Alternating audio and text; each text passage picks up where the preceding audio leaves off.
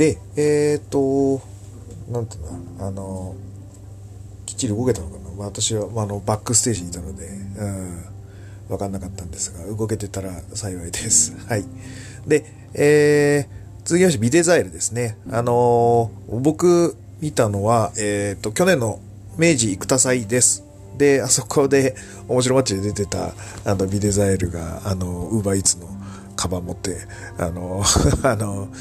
うん、あの、ダンスしてましたね。はい。なので、あの、この試合もそんな感じだったんでしょう。えー、面白マッチだったはずです。はい。え、で、えっと、だいに試合が、えっと、グレート富士、えー、ザ・ビッグバクエ組 ブイエス、えー、コペパンベイダー、えー、川端流星、えー、です。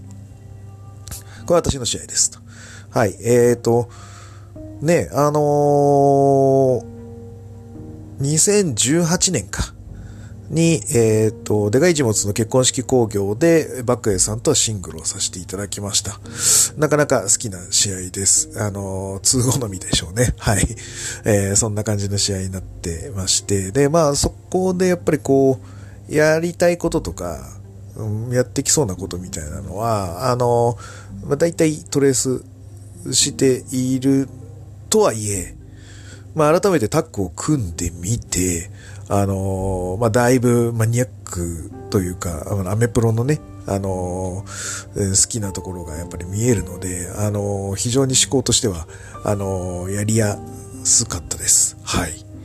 で、えっと、アイコンタクトするだけで乗っかってくれるので、非常に楽です。はい。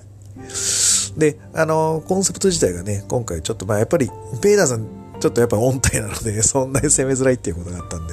あの、流星を攻めさせていただくプランで、あの、二人はいましたので、はい。あのー、さっと出てくるところがやっぱり、手慣れですね。素晴らしいと思います。で、えっと、し、バック、ザ・ビッグバクエ選手、どんな選手かというと、あの、まあ、一応、あの、エスダブリューエス の、あの、エリリン・高木とか、あのー、まあ、言うなれば、あの、新日本プロレスの真壁闘技と同級生の、学生プロレスラーです。なので、私よりキャリアは長いです。はい。で、えー、身長も私よりちょっとでかいぐらいだと思います。で、えー、そんな中で、えっと、大きいプロレスをしつつも、えっと、さっきのアメリカンプロレスのちょっと細かい技みたいな、細やかなプロレスも、えー、好きなタイプのレスラーです。なので、えっと、その、この後ね、あのー、打ち上げとかでも、その話してたんですけど、私も、こう、大きいプロレスはするんですけど、好きなのは細やかなプロレス。で、二人ともそんな、同型なタイプでして、なんだろう、大きいプロレスだけしてると、多分寿命が続かないんでしょうね。まあ、やることも決まってますし、あのー、同じことをやってモチベーションを上げていくとかコンディションを維持するって大変だと思うんですけど、我々細やかなプロレスっていうのは、まあ、ネタにこと書かないと言い方は変ですけど、日進月歩いろんなのが出てくるので、まあそういうのを追っかけていって、あのー、常に新鮮な気持ちでいるので、我々たち二人のキャリアっていうのは続いてるのかねみたいなのはちょっと打ち上げで話しまして、はい、あのー、そういった意味でも、まあなんて言うんでしょう、キャリア相応のタッグになっていいバランスかなと思います。はい。なので、ビッバクエさんと、えー、組めてちょっと良かったと思ってます。はい。えー、で、えっと、対するコッペパンベイダーごじゅうはっさい。えっと、もう、もう、もう今年ごじゅうきゅうさいなんで、あといちねんちょっとで、えー、来年はですね、来年、にせんにじゅういちねんは還暦シーズンになりますので、えっと、ぜひマッキーに、えっと、ベイダーの黒赤を逆にしたバージョンの、えっと、マスクとコスチュームを作ってもらいまして、はい。還暦ツアーをしたいと思ってます。はい。で、えっと、残念なのはですね、ちょっとその、この日雨が降るという方だったので、あの、甲冑持ってこなかったんですよ。はい。大変残念です。はい。なので、甲冑持ってきてって言えばよかったですね。はい。えっと、で、えっと、お、なるべくですね、ケンプロで、ベイダーさんは触れたいと思ってたので、ここではあえて透かしたりとかしようと思ったんですけど、がっつり投げっぱなしジャーマンとか、あの、食らいましたし、あの、私も、あの、猪木砲火みたいなのをやらせていただきましたので、あのー、ちょっと To Be Continue で次のケンプロあたりでも絡めたら面白いなとは思います。はい。で、えっと、そうですね、あの、エプロン越しにアックスボンバーして、あの、猪木砲丸やって、で、そこは実況拾ったんですけど、その後場外戦でやった、こう、後頭部へのアックスボンバーで鉄柱ぶつけちゃうっていうですね、えー、ネタもやったんですけど、そこは一切触れられませんでした。はい。えー、まあそんな感じです。はい。えー、ウェダーさんまたやりましょう。で、流星はごめんね、このさんにんともでかいので、やっぱりちっちゃいのでひとり受け回ってしまう感じになってしまいましたが、えっと、あの、きっちりと、あの、出す技出す技はきれいに決まってたとは思います。はい。ので、えー、あのー、素晴らしいなと。はい。流星もね、なんか、ね、あの、いい感じで、あのー、また戦いたいなと思いました。はい。な、なんだろう、もうちょっと、こう、長めの尺の戦いもしてみたいとは思いました。はい。で、えっと、最後は、えっと、うちのパートナーのバカイさんが エスティーエフ 決まってる中で、えっと、ゴングが鳴るんですが、えー、そのゴングは実は、あの、グレート富士が鳴らしたフェイクのゴングでしたと。で、その隙をついてのスクールボーイというところで、あの、スクールボーイ行くタイミングとかはですね、もうちょっとブラッシュアップする必要はあると思うんですが、まあ、そんな、このネタ何回もやらないんですけど、と、はい。あの、課題は残りつつも、まあ、なんでしょう、その大きいながらも細やかなプロレスをする、くせ者タッグということは示せれたんじゃないかなと思います。ので、えっと、幸先いいスタートです。はい。以上、だいに試合です。えー、で、だいさん試合、えっと、ハリケーン津田、えー、ドリーフェイクジュニア、ヤンズ帝王組対、えー、でかい地物、アトラで X だったのが、えー、ファルブサという形のろくにんタッグ、えー、レゴマッチですね。はい。レゴの狂気に関しては認められる、えー、ハードコアマッチとなります。で、えっと、ごめんなさい。これ、あの、うちは試合終わりだったので、あの、にかいの控室の方で、えー、見て、行ってしまったので見ていませんが、あの、まあ、ハリケーンのあの、ひっちゃかめっちゃかのタイプ。あの、もう大暴れです。ごじゅうでもごですよね。ごじゅうごであんだけ暴れる人そうそういないですよ。はい。え、で、えっと、いわゆるですね、ポジショニングというかキャラ付けといくと、えっと、ハリケーン津田がハンセン。で、えっと、対象数ですね、ドリーフェイクジュニア。これもちろんドリーファンクですね。はい。で、ヤンズ帝王は一応テリー枠の、えっと、メンズ帝王と。いう形の、まあ、ろくにんタッグになります。で、ドリーフェイクジュニア、この前あのー、なんて、お楽しみマッチみたいなので、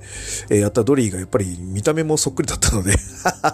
好評でして、で、あのー、ドリーファンクジュニア、はい、またやってきましたね。はい、どんなのを見せてくれたんでしょうか。はい。で、えー、ヤンズ帝王も、まあ、いつもの通りの、帝王のハードコア、コスチュームで来てるのかな。はい。そんな感じです。で、えっ、ー、と、えー、でかいちもつはうちの山田組の、えー、若がし、私のね、えー、が組長をやっている、えー、山田組という悪役軍団のユニットの若頭をやってます。で、アトラはその嫁さんの夫婦チームに、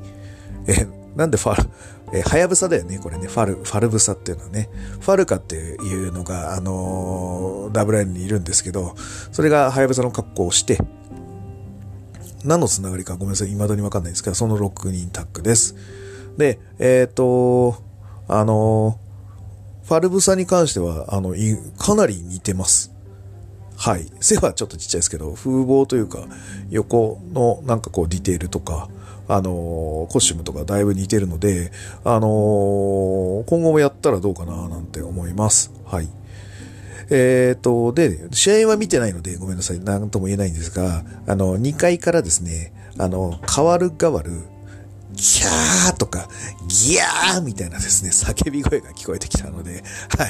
はい。要はレゴ食らったんだな、みたいなのを見ながら、これなんかアメリカのスプラッタホラーみたいな、あの感じで声がしてきてるね、みたいな感じで、えー、あの、ぶつくさと、あの、バックステージでは笑ってました。と、さ。はい。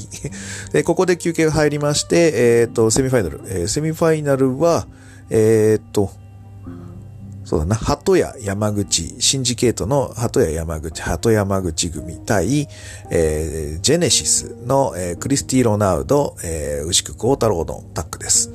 はい。えーこれもね、アールダブリュー 提供試合みたいな形になるんですが、えー、アールダブリュー のユニットジェネシス対、えー、悪役の、えー、ユニットシンジケートの戦いになります。で、えっと、シンジケートも アールダブリュー の人間多いんですが、鳩屋は ダブリューエーエヌ の所属ながら、この悪役軍団のユニットに加入しまして、えっと、さらに一皮向けようとしております。で、えっと、試合は熱戦だったんですが、まあ、若干、あのー、なんつうのブランクというか、あの、戦い始めの鳴らしっていうのがあったので、まあ、若干、あの、ミスも目立ったとは思うんですが、まあ、そういうのは大体気にしなくていいんですけど、あの、実況拾いすぎでしたね。はい。えっと、この試合は実況解説がやばかったです。はい。えー、でですね。ただ、あのー、試合的にはあのちゃんとそこそこしてると思います。で、えっと、やっぱりね、随所随所にクリスティ・ロナウドが頭おかしい感じが見えてますのが、えー、面白いです。なんだ、あのー、えっと、なんだ、カラコン入れて、で、あのー、ちょっとこう、まん丸というか、なんかそんな感じのディテールなので、まん丸っていうか、あの、顔がね、顔がちょっと丸めのディテールなので、本当にあの、なんかあの、あの、レッスルワンの、あのー、あの人、なんだっけ、稲葉じゃなくて、うん、あの、すいません、出てこねえや。あの人みたいです。その、カラコンしてる。うん、そんな感じです。はい。で、牛久豪太郎は、えっと、ひゃくはちじゅっセンチ超える、ひゃっキロ超える巨漢レスラーです。あのー、今の、えー、プロレス界には少なくなっている、えー、気は優しくて力持ちタイプのレスラーです。はい。で、えっと、対して山口は、あの、もともとは学プロだよね。国際キリスト大学だっけ？はい。こちらの、えー、ティーダブリューエフ。ティーダブリューエフ でいいんだよな。うん。ティーアイダブリュー だ。ティーアイダブリュー だ。の、えー、学プロの オービー で、えーと、この度、去年か、アールダブリュー に、えー、所属になってます。えー、で、えー、蹴りを使うレスラーです。で、鳩屋は今回この、えー、ダブリューエル の団体の中で唯一の、えー、存在になってまして、で、コスチュームを変えてきましたね。はい。で、えっと、濃い緑に赤いカラー、ドラゴンカラーみたいな感じなのかな。はい。のパンタロンみたいな感じですね。はい。えっと、某プロレスラーがですね、えー、あの緑黒にしたら佐々木隆だねって言ってましたよ。はい。えー、それはさておき。えっと、試合は、あの、スモールパッケージで鳩屋が勝利ということになります。スモールパッケージもちょっと練習しましょう。えー、ちょっと思い立ったので、今年のグレート富士のメインスパーリングパートナーは鳩屋にします。はい。みっちり、えっと、こき使ってやろうかと思ってます。はい。えー、最後、えっと、メイン、ダブリューエヌ 世界タッグ選手権試合、えー、チャンピオン、マッキー、ボキコングジュニア組対、えー、挑戦者、エリリン、高木、えー、カレンマル組です。で、えっと、これに関しては、えー、じゅういちがつのも同じ対戦カードでタイトルマッチが行われて、この時も、えー、チャンピオンチームが勝ってます。で、負けているんですけど、普通はね、勝ったやつが、あの、チャンピオンが負けたからリマッチってわかるんですけど、負けたやつがリマッチって初めて聞きますよね。はい。えー、そんな感じで組まれた試合です。で、えっと、ポイントは、そのリマッチの間はにかげつしかありませんでした。そのにかげつで何を出せるのか、違いを出せるのか、みたいな形だったのかもしれません。はい。えー、結論から言うと、違いは、まあ、出てたかもしれないけど、前のが良かったかなと。いや、映画も同じですよね。えっと、にさくめは落ちるっていうのと一緒で、やっぱりハードルが上がるのと見慣れてしまったので、どれでフラッシュポイントを作ってくるのかっていうのは、ちょっと、あの、希薄だったと思います。で、えっと、マッキーはですね、そこに色をつけるべく、今日はこの試合は珍しく感情的な、えー、テイストをして試合に色をつけていきました。はい。で、えー、片や挑戦者チームの方は、前回はカレン丸の方が腕攻めみたいなのをして、えっと、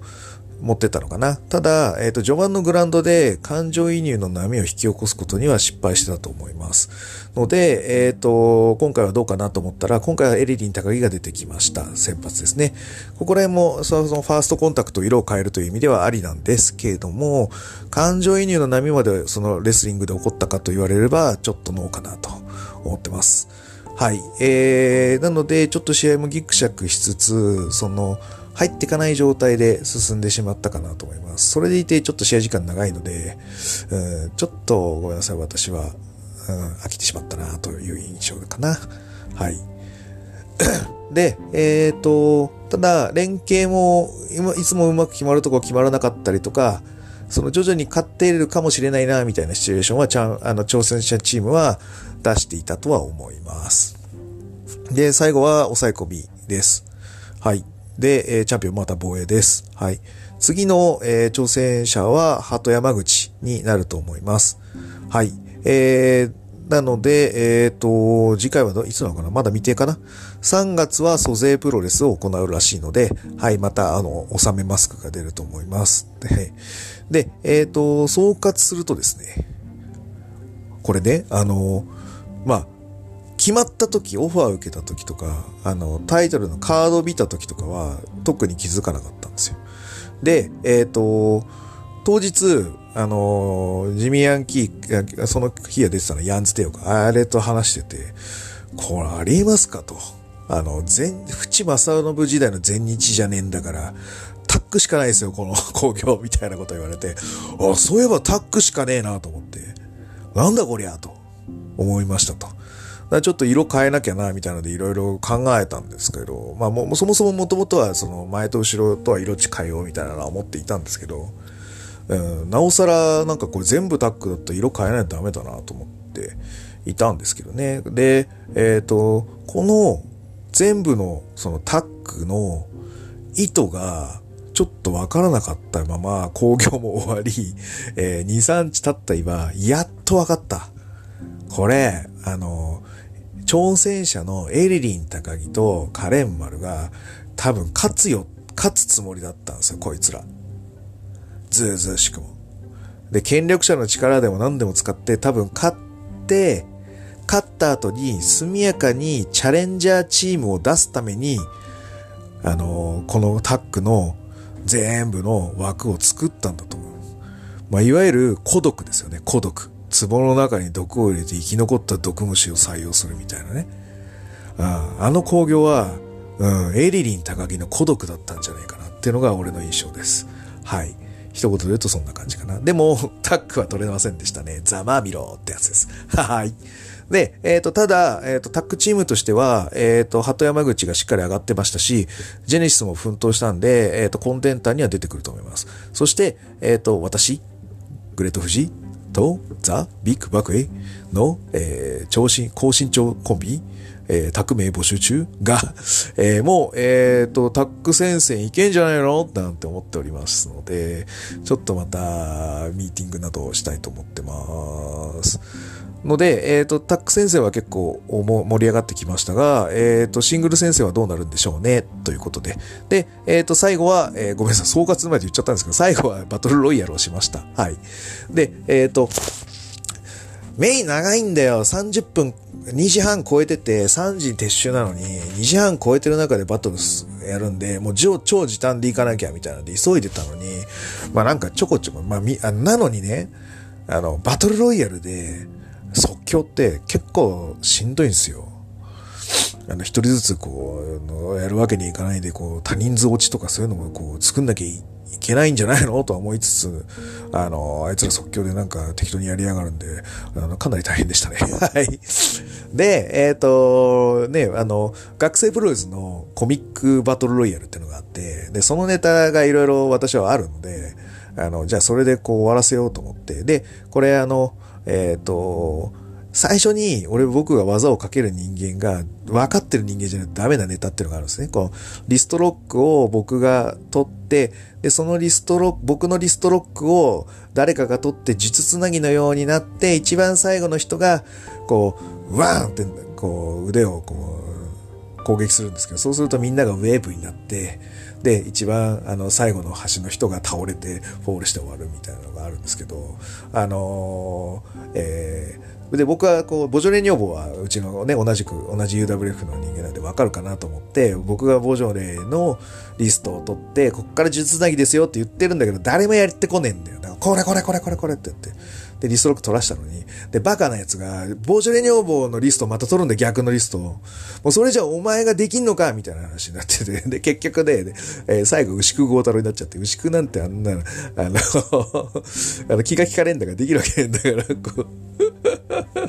ぐだぐだぐだになったってやつですね。はい。えで、えっと、もうそれじゃあかんって話で、あの、今度はですね、さんにんぐらいが逆エビ固めでやられるネタを急遽仕掛けて、えっと、私はさんにん落ちというですね、はい、あの、尺を短くするのに貢献しましたと、さ、ということで、はい。そんな感じです。はい。まあ、そんな中で、まあ、最後そうです。最後は、えっと、ハリケーンツだとコペパンベーダが残って、えっと、じゃんけんで、えー、ハリケーンツが勝ちましたということです。そうそう。で、そのシングルル戦線どうなんのみたいな話があるので、ベイダー挑戦したらいいんじゃないかななんて思ってます。はい。えー、そんな中で、えー、ダブリューエル の興行が終了しましたということです。で、えっと、続きましてが、えっと、アールエーダブリュー の興行になります。で、えっと、結構時間があったので、えっと、私は若干打ち上げ兼、えー、という、あのー、食料補給ということで、えっと、ボッキーコングジュニアと、あとは、えっと、バクエさんですね。はい、タッグパートナーの。この二人と、えー、打ち上げ兼お食事をしまして、えー、アールエーダブリュー の上板橋会場へ向かいましたと、さと。で、えっと、カードでいきますと、えっと、どうなってんだっけ？あのー、そうだ、最初は練習生 A 対、えっと、ボジョレー女房かな？はい。で、えっと、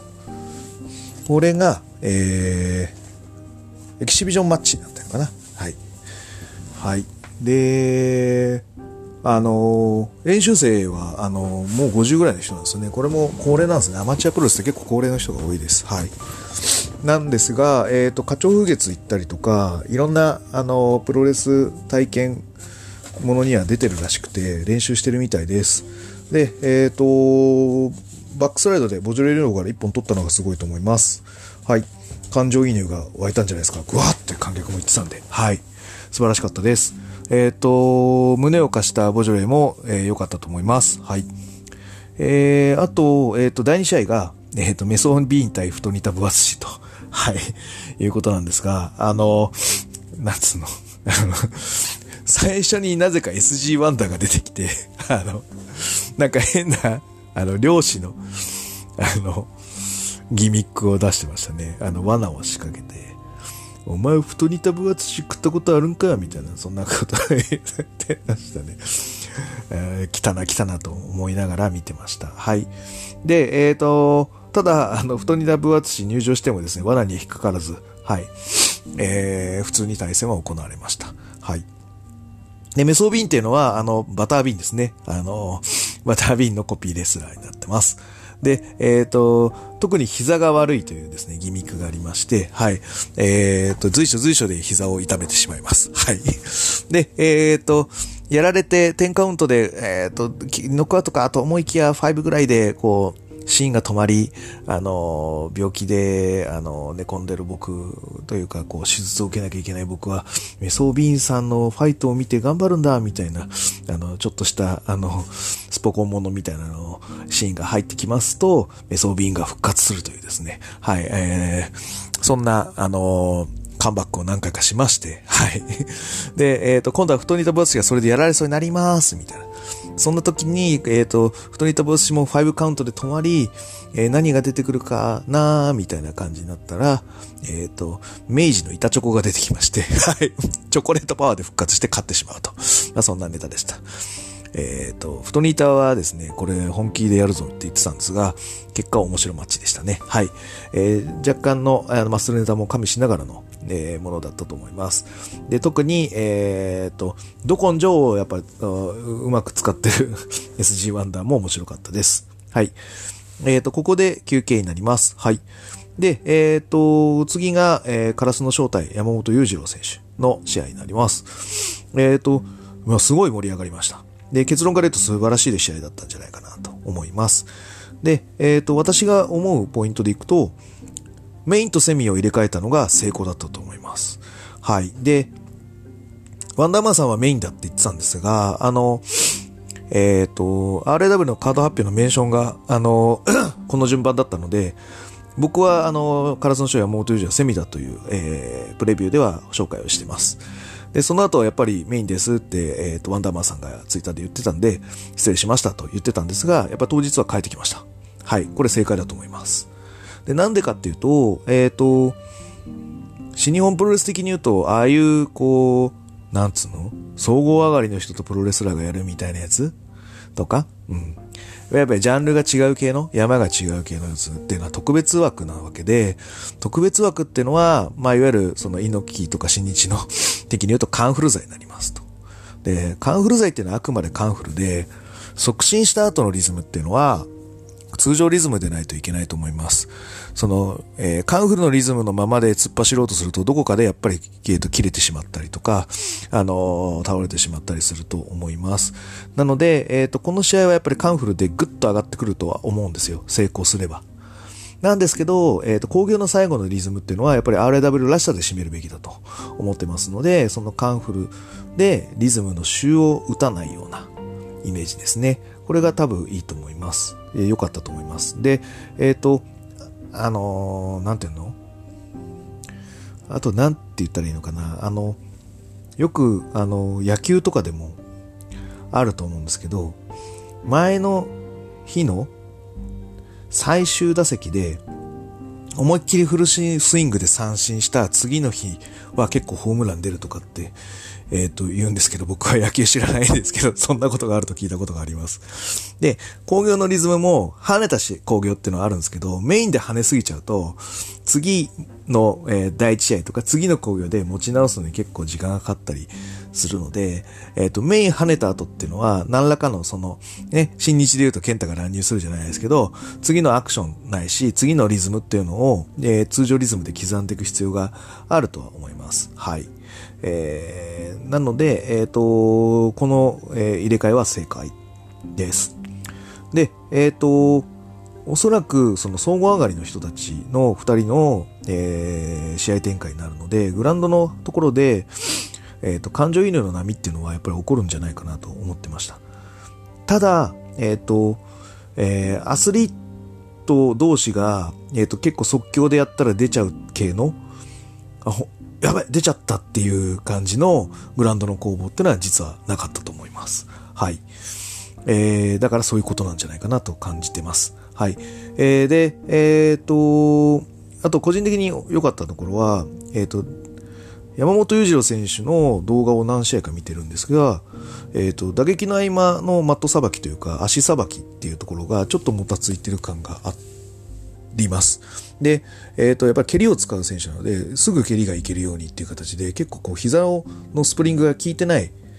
いてない、うん、まあだからすぐ、こう、地面を蹴って打てるような状態での足さばきになるんですよね。はい。になるんですが、えっと、プロレスだと、そこら辺だとやっぱ膝にスプリングが効いてるような動きじゃないと、マットさばきとしては、うん、プロレスっぽくない、見えなくなっちゃうので、そこがちょっと気になってました。はい。えー、で、えっと、そういう間を与えないようにカラスノがいろいろリアクションしたりとか、アメリカン入れたりとか、なんかこう、なんか入れるようなことをなんか常にしていたような気がしますので、あのー、そこが良かったかなと思います。はい。で、えっと、カラスノに終わった後聞いてみたところ、やっぱりサブミッションの継ぎ目に止まらないようにっていうのを気につけてたらしいです。確かにって思いました。はい。あの、ブレックスしかないもんね。はい。なので、あの、カートアングルとか、ね、クリス・ベナーみたいに、こう、くるくる回ってくれればいいんですけど、あのー、初見のレスラーでちょっとそこまで読んで動けないですよね。なので、あのー、そこら辺の注意はしっかりできてたと思います。素晴らしいです。はい。で、えっと、山本選手見てまして、はい。えっと、やっぱカラスノより、やっぱ鍛えてるので、あの、ワンランク上のフィジカルとレスリングコントロールを示したと見ました。はい。僕は絶対ついていけないですね。はい。ね。で、えっと、ただ試合後のお話もあるように思い入れもあっただろうし、えー、そういうのも大事だし、えっと、相手がね、どういう立場で、あの、山でどうや、どうしてこの山を登ってるのか考えてくれって僕が偉そうに言ったっていうの。相手のストーリーを読みとも、読み解いて、えっと、その上で、こう、しっかりと自分というものを出したと思ってます。あの、客いじり含めてプロに徹したと思います。えー、その結果があんな湧き方になったと思うので、えっと、プロレスラーとしては、あの、これ以上ない、あの、手応えだったんじゃないかなと思います。かつ、しっかりと山には、あの、リスペクトを提示してもらってるような気がしてますので、えっと、私は満足です。はい。で、えっと、総括で言うと、まあ、カラスノは山本選手をグッドにしたと思います。あのー、その、つちょいちょい見えそうな、あのー、リズムの間の、こう、展開っていうのを、カラスノがうまくカラスノっぽいリズムに仕立てたんじゃないかなと思います。で、えっと、ただ、山本選手が、カラスノをグッドに試合でしたかというのはちょっと僕の中では分からなかった形です。はい。あの、そうです。それはやっぱりカラスノがやっぱりリズムをどんどんどんどん自分っぽくこう加えていったから逆に山本さんがコントロールするリズムっていうのがあのちょっと俺としては見えなかったところがあったのでどうやってグッドにしたのかなとは思ってますけど、でもこの戦う過程とかあのえー、ね、あの、いつも練習してる仲間というのは別ですけど、こんな初めましてに近い形でやる、関係性の遠い人とのプロレス言語コミュニケーション能力っていうものは、あの、カラスノショーは、あの、今回飛躍的に上がったんじゃないかなと思ってます。なので、えっと、山本選手もカラスノショーをグッドにしてるんだと思ってます。はい。えー、カラスノにしてはヤマトとはまた違ったモチベーションが、うん、できたんじゃないかな。比べることじゃないんですけど、あの、自分のストーリーとしてはいいエッセンスができた、レスリングストーリーだよね。の中ではいいエッセンスができたんじゃないかなと思ってます。で、これが、あの、今後ね、興行に呼ばれて、不甲斐ない試合をするのか、また客を見せて、えー、アールエーダブリュー にお客さんを持って帰ってくるのか、というのは本当にカラスの次第なので、えー、あの、観客動員がカンフルにならないように、えー、徐々に上がっていく アールエーダブリュー であってほしいと思います。はい。え、で、えっと、これが以上です。はい。で、メインが、やっぱりこう、アールエーダブリュー らしさ、らしすぎるよな、この試合。はい。で、えっと、山口鳩屋組対、えー、成田優リバーサルサワーの、えー、タッグマッチだったんですが、えっと、木印マークの、えー、クリスティ・ロナウドと牛久ゴータロが出てきて、で、あのー、昼の ダブリューアール でも頭おかしいこと言ってまして、あの、肩だ、肩がついて、スリーカウント取られたから負けなん、あのー、負けなんていうのは、プロレスはか、そんなもんじゃねえんだみたいなわけわかんないこと言ってましたよね。そんなもんなんだよ、プロレスは。とは思いましたけど。はい。えっと、そういう中で、えっと、スリーウェイみたいなのやろうぜみたいな話だったのかな？うん、だったんだけど、えっと、成田軍か、えー、という名の正規軍、ね、は、えっと、この、もう一回山口鳩也と、えー、ロナ、ロナウド牛久が、もう一回戦って勝った方とやってやるみたいな話になって、えっと、いわゆる、えー、勝ち残り戦になってます、なりました。はい。で、えっと、また昼の再戦が行われまして、また今度熱い試合があったんですが、今回は、えっと、ジェネシスの方が勝つという形です。はい。えっと、一勝一敗ですね。はい。なので、ライバルチームになるんじゃないでしょうか。はい。で、えっと、その、えっ、ー、と、弱っている二人を、えっ、ー、と、悠々と襲いつ、襲ってくる成田優とリバーサルサワーと、えっ、ー、と、あと エスジー ワンダーですね。エスジー ワンダー何してんだよって話ですけど。はい。で、えっ、ー、と、成田はやっぱりいい、いい動きしますね。あの、ジグザグも綺麗でしたし、えっ、ー、と、最後の、えー、技もフィニッシュも良かったです。で、リバさんも、あの、なんか、うん、あの、小ずるい感じがして良かったと思います。はい。で、えっと、そんな中で、えっと、また終了して、ジェネシスで締めると。そんな感じか。はい。なってます。えっと、夜もね、熱い試合がドーンと出て、非常に盛り上がった興行だと思います。はい。えっと、なんだろうな。畳で、なんか、そうそう、なんからしい感じに、まあまあ、前かららしいんですけど、さらにらしい感じになったと思います。こういうはちゃめちゃな部分もありつつ、なんかこうプロとか出てきてもなんかどっしり構えていられる団体っていうのが アールエーダブリュー だと思うので、そういう意味ではあのね、なんかね、新しい アールエーダブリュー で全然結構なんですけど、あの頃の アールエーダブリュー の強さを持ってきてると僕は思ってますよ。はい。なので、えっと、どんどん新しいことやって、どんどん面白くしていったらいいと思います。僕もさ遊んでください。ということで、えっと、いちがつのさんれんきゅう、真ん中の、えー、プロレスはじめ、えー、アマチュアプロレスにこうぎょう、えー、レビューを終わりたいと思います。来週は シーダブリューピー かな、やると思いますので、ぜひ皆さんも、えー、お暇があったら、またわらびですら、武道館ありますんで見に来てください。え、それでは全国さんぜんまんにんのアマチュアプロレスファンの皆様、ごきげんよう、さようなら。